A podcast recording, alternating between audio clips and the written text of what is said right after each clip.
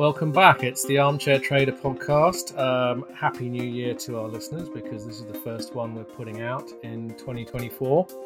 And on the podcast today, we have Giga Metals and specifically CEO Mark Jarvis, who's joining us from Vancouver. Uh, welcome to the show, Mark. Well, thanks very much, Stuart. Great to be here. Um, Giga Metals, um, obviously, um, it's a mining company. It's in in the nickel space. Um, but I was wondering if you could just give us a brief overview of the company and what you're up to there in Canada. Okay, well, we, uh, in conjunction with our partners, Mitsubishi Corp, um, uh, recently put out a pre feasibility study uh, in September. And so uh, this is, you know, very high level document. Um, and it was interesting timing because we we put the pre-feasibility study out and then the price of nickel proceeded to decline by about 50% fairly rapidly. Um, so that was unfortunate but um, you know everybody in the space believes that that's a temporary occurrence. It's a it's a bump in the road in in what's structurally a bull market in nickel. So uh, could be a very interesting uh, entry point for a lot of people so nickel for those who are not so familiar with the nickel market, um, who is using it? Who's actually consuming nickel, and what's supporting those bull market characteristics that you just mentioned? Well, I mean, the largest use historically for nickel and still is stainless steel. And so stainless steel uh, growth tends to mirror uh, worldwide GDP growth. It's sort of like a barometer of worldwide GDP and so that's you know that's that's normal. But what's new is that the rise of electric vehicles uh, has meant that there's a new source of demand for nickel that's much more rapidly growing. Um, and and you know just for those of your listeners that don't know, uh, the part that nickel plays in the battery in the cathode is it's got uh, excellent energy density. So um, there is no other element that can compete with nickel for energy density. You can cram a lot of electrons into a small space and weight. And that's why it's critical uh, for range. If you want range, you have to have nickel in your chemistry. And in fact, just in the time, you know, since 2016 17, I mean, uh, uh, nickel based chemistries have gone from one part nickel, one part cobalt, one part manganese, uh, or you know a slightly different chemistry substitutes uh, aluminum for manganese, but one one one, and I think we're currently at 8.5 to one to one. The 8.5 being nickel. They have worked out how to cram more and more nickel into the cathode so that they can increase the range of the automobiles. And it's not trivial. It's it's uh, they're spending a lot of money to increase the amount of nickel in the cathodes. Um, you know, if you get that kind of energy density, it, it can tend to be volatile as well. So there's chemical and engineering solutions to that. Um, and it's just it's just amazing the way that's being transformed. But nickel has gone from three percent of total demand five years ago to about sixteen percent today and the projections are that it'll grow to be 40% of uh, total nickel demand, you know, 10 years from now. So, in terms of just setting the scene, you've got a situation here where obviously everyone wants to transition over to electric vehicles, mm-hmm. um, and that's going to create an astronomical demand for nickel.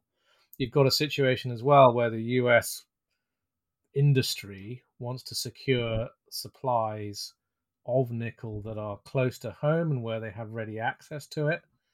And then you've got yourselves, Giga Metals, who have just put out a pre-feasibility study on on a potentially um, quite a game-changingly large resource in Canada. Would that be fair to say? Absolutely. I mean, we we modeled a 30-year mine life with 950 million tons of what are now classified as reserves. Um, but that 950,000, 950 million tons um, is a subset of our resources. We've got a total of 1.5 billion tons measured plus indicated, plus another 1.1 billion tons inferred. So, you know, we all believe uh, that you know a 30 year mine life is just the start. This is this is going to be operating for many decades. It's going to be a multi generational mine, and uh, you know aside from the resources we've got, the deposit is wide open. We think we've drilled maybe 20% of what's prospective within the ultramafic intrusive. So truly, truly a giant project that's going to deliver nickel for many, many decades. And so, would it be fair to say that the market is currently underestimating the the scale of the opportunity here? Uh, I think that's uh, fair, Stuart. um, you know, it's it's nickel is volatile, and this project is extremely levered to the nickel price. So, you know, as the price goes down, um, this is not a project that makes sense to build with nickel at current prices of about 750. Um, we used a base case of 975 a pound nickel in our pre-feasibility study, which was below the price of nickel when we published. But again, the price of nickel has just plummeted. But but but that price, our base case price is 19% below the 20-year average price of nickel in 2023 dollars.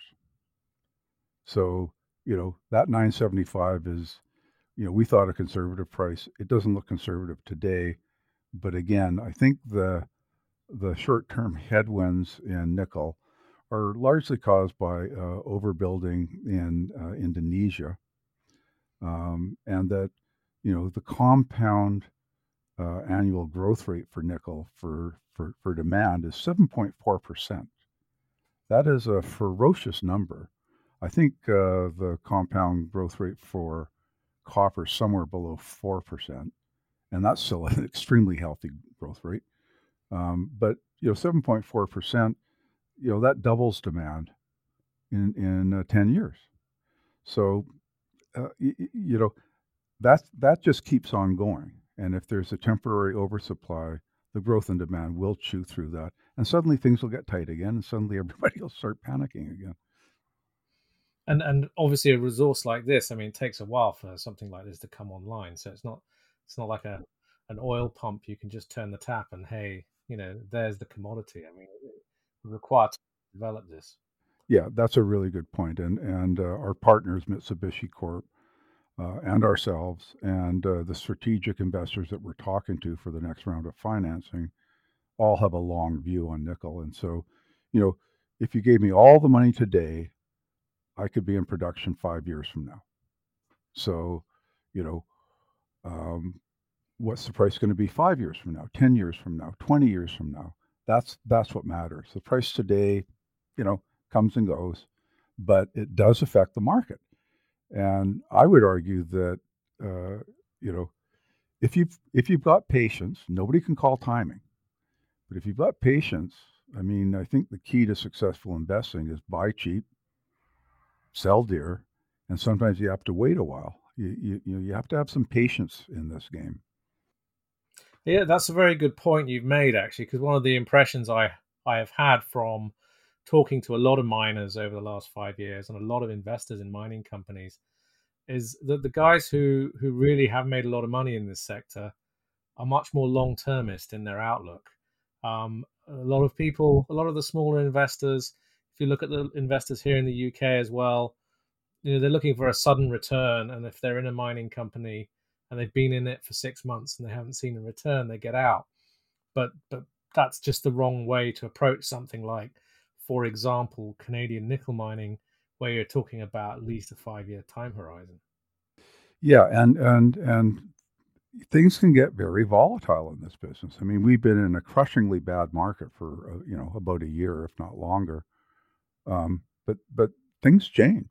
Markets change. They go if they're terrible, then they get good. If they're good, then they get terrible. I mean, it's just this endless cycle.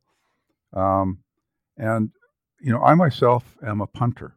I you know I have a large portfolio of you know junior mining stocks. Um, you know, at this point, I'd have to say, unfortunately, but you know, it, it it really doesn't bother me. I have made a lot of money in my career by buying large positions in companies where I like the management, I like the project, you know, I think it's cheap, and I'll put away a lot of stock and then just forget about it. I typically hold from three to seven years. And then I find myself suddenly something happens that I didn't see coming. And, you know, suddenly I've got an opportunity to sell it at 10 or 15 times what I paid.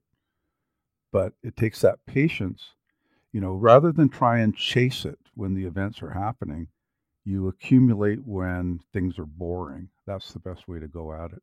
And, uh, you know, that's, that's what I do with my junior stock portfolio. I've also got a separate conservative portfolio, and uh, there's a big moat between the two pools of capital. But um,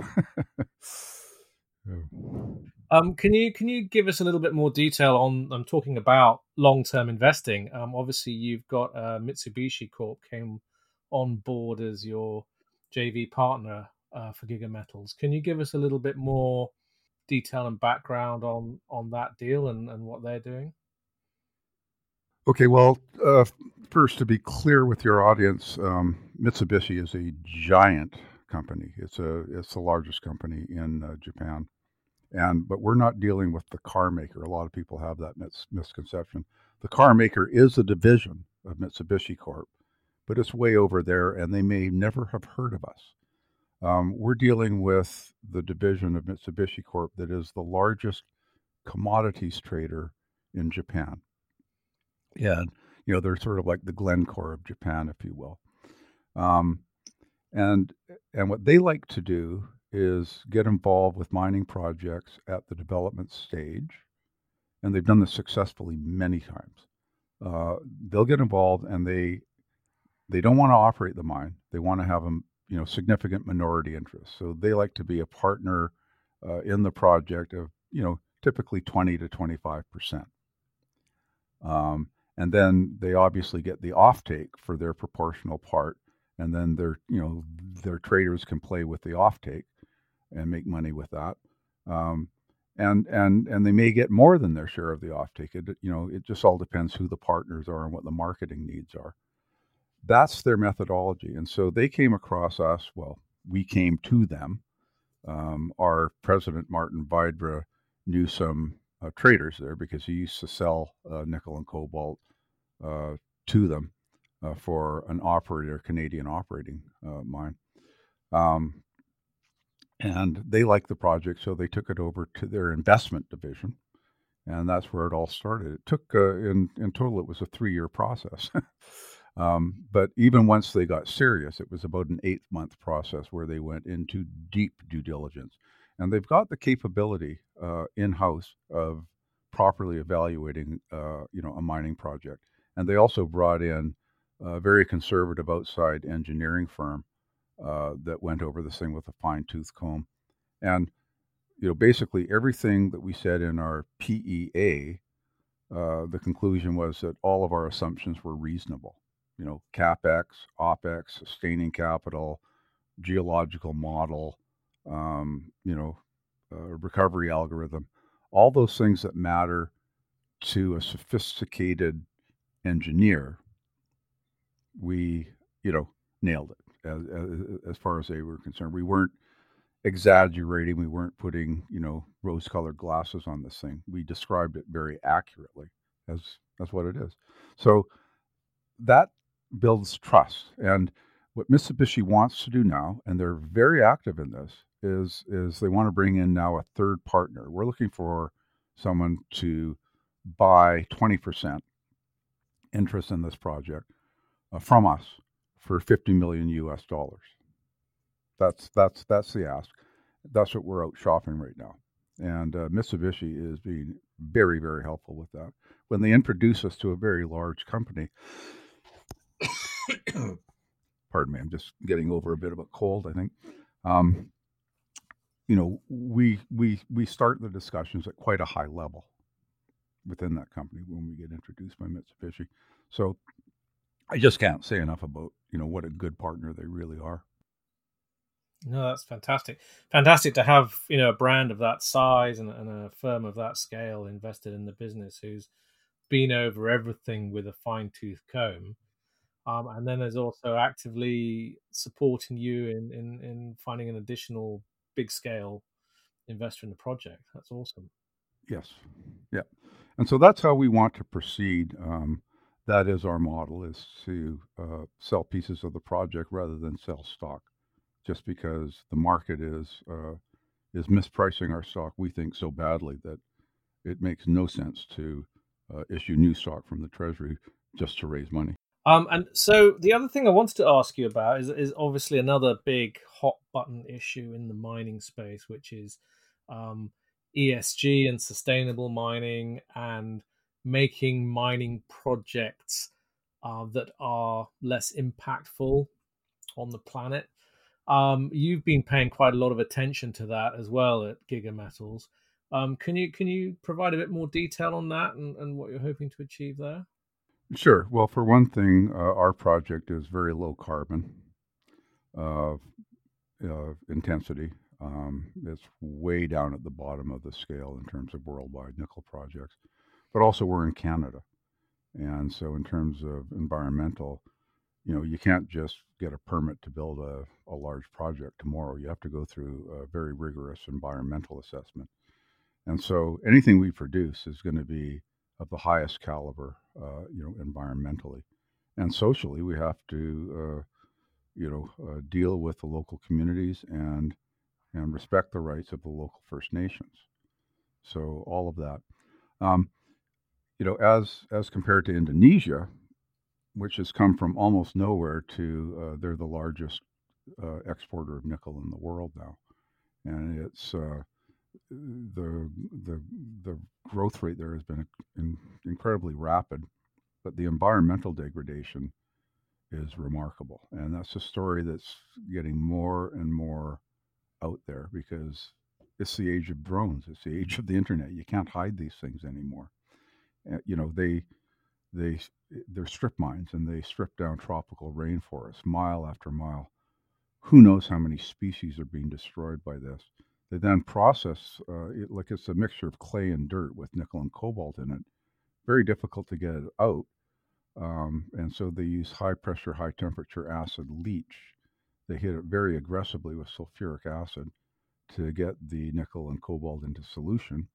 Um, and then they're dumping their tailings, in many cases, dumping their tailings into the ocean. So, you know, and this is this is an area of the world that's got some of the um, largest and most diverse coral reefs anywhere. It's called the Coral Triangle. Um, you know, and and and they've even got uh, you know, like like you know, so they'll strip away a forest, and then Indonesia is very rainy, and so you'll get rain, and then you'll get these mudslides engulfing villages and and killing people. It's it's absolutely remarkable. And then the safety record, uh, there just keeps being explosions. Um, they, you know, it's not a culture of safety. Put it that way.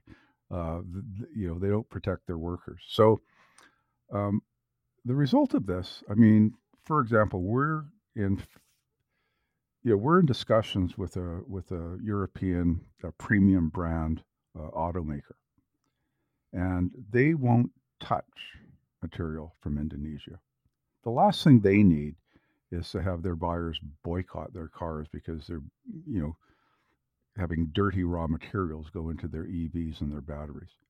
They're terrified of that, and rightfully so. Um, and so part of our discussion with them is uh, that they want guarantees that we will be IRMA compliant. This is a, a European standard for ESG.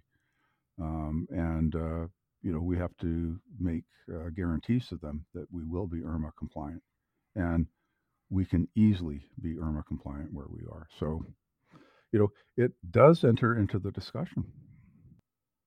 Yeah, no, I can imagine because it does it does strike me that more and more people in the mining space are becoming more focused on this issue of who the end buyer is, and the end buyer is getting more worried about how that commodity is being produced. So it's becoming a big issue. Yes, it is, and uh, and it's quite interesting dealing with the automakers because um, I think they do perceive that in order to be competitive in electric vehicles ten years from now, they better have, and it's particularly nickel and lithium, they better have their supplies tied up, um, and so they do need to invest upstream. So it's interesting because they don't know the mining business at all. It's completely different than anything they're used to, but they're having to learn about it quite rapidly. I was going to ask you, yes, is there evidence that they're educating themselves because they need to access these sources? Yes, there is. And uh, um, in some cases, in fact, um, you've got car companies that have put whole mining teams together, you know, mining engineers, metallurgists, and geologists. It's not enough to just have a geologist uh, evaluate a pro- project. You know, you really do need to look at the metallurgy and the engineering of it. And, um, you know, it's a multidisciplinary uh, discipline. And, um, you know, so so so some of them are putting mining teams together. Some of them aren't there yet, but with all of them, it's very helpful that we've got Mitsubishi as a partner already because everybody knows that they know what they're looking at. And so, in a sense, the due diligence is already done. Yeah, yeah, and and I suppose from their point of view, you can also understand it because car company that can actually secure a- access to something like nickel, or a battery maker that can access nickel directly, rather than having to go through middlemen or the market or what have you, they can actually have a potentially cheaper supply of nickel than than someone else who's further down downstream. Absolutely, and and it's more predictable as well. So one of the strengths in, of uh, our project is that you know whatever the operating costs will be, they're going to be quite steady over long periods of time because we're not dependent on you know we're going to be linked in with the BC Hydro grid, so our power supply will be under long-term contracts, and you know that'll be a known number, you know, as opposed to relying on coal or hydrocarbons where the prices swing around quite violently. Your your cost of operation can go up and down, you know, along with the the price of the underlying power commodity. Um, you know, and also uh, we're not exposed to, you know, with these HPAL projects, they're exposed to the price of sulfur. And sulfur can be quite uh, volatile. It's been from just in the last couple of years that I've been following it, you know, from $50 a ton to $600 a ton, down to $150 a ton. And every $100 a ton difference in the price of uh, sulfur, our engineer has worked out that it, uh, uh, it affects the operating cost of an HPAL project by 50 cents a pound of nickel. So you know, uh, it's it's it's really a strength for our project that the operating costs will be so um, flat over long periods of time. So you can, you know, if if if a car company is a partner in the project, they will get their nickel at our cost of production, and that's something that they can predict out for many years. Um, my final question for you was really more around the the um, the regulatory perspective in North America, and here I'm talking more about the the U.S. Um, Inflation Reduction Act and uh, Canada's own critical metal strategy. Here we have a situation where, like many other governments around the world, uh, the U.S. is uh, seeking to secure these supplies of what they consider to be important um, new raw materials, which they'll require for things like the electric transition. Um, from your perspective, obviously with with um, quite a valuable strategic resource there, um, how do you think that's going to affect the prospects for Giga Metals and Giga Metals fitting into that specifically that North American supply chain and and that framework that's now emerging for miners like yourselves? Well, it's absolutely uh, put the wind in our sails. Um, you know, the IRA Act, uh, we, you know, Canada is a free trade partner with the U.S. And so it's not just the US government, but the Canadian government very much wants to develop the whole supply chain for batteries. Canada would love to be the main supplier of the gigafactory business in the United States. And that means developing nickel mines, lithium mines, you know, everything. We already pr- produce quite a bit of copper. Um, but if you want nickel and you want it uh, in an environmentally friendly jurisdiction, um, and you want it close, and you want it from a friend, um, you know, you know, the U.S. companies are looking towards, uh, co- you know, Canadian uh, producers, and so, uh, but but as a corollary of that, you know, getting a project permitted. I mean, we've got to go through an environmental assessment, and we've already obviously taken a look at things. I, you know, we don't see any showstoppers uh, at all. Um, uh, but you know, that's why you go through the process. Maybe there's something that comes up that we're not aware of. Um, but at the end of the day, permitting is politics, and you know, um, it's possible to have anti-mining governments. Um, but you know, I think as long as you are, uh, you know, mitigating your environmental impact as best you can, and you're not posing a real danger to the environment, and you're producing jobs for the local people, and you know, producing wealth for the you know First Nations that are involved. Um, you know, Canada wants critical minerals uh, to be um, developed in Canada, and and and they've even got um, you know, for example, and this is just one thing, uh, they've got a 1.5 billion dollar fund uh, that's dedicated to uh, infrastructure to support the development of critical minerals projects, and we've got you know we've got a power line that we need to build. This infrastructure fund, uh, the way the Minister of Natural Resources put it, is for is for power lines and roads. That's the infrastructure that we need.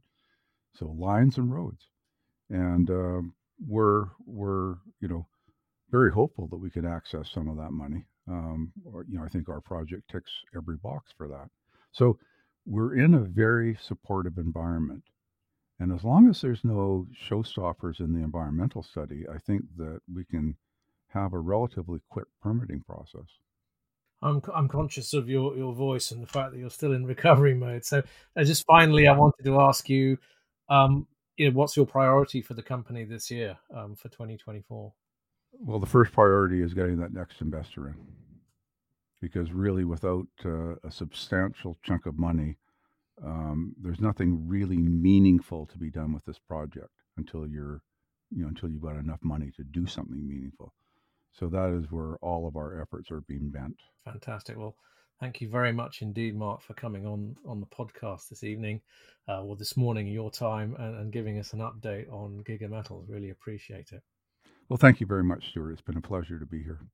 You've been listening to the Armchair Trader podcast. Make sure you visit our website, www.thearmchairtrader.com, for your daily dose of financial markets news and sign up to our free newsletter there.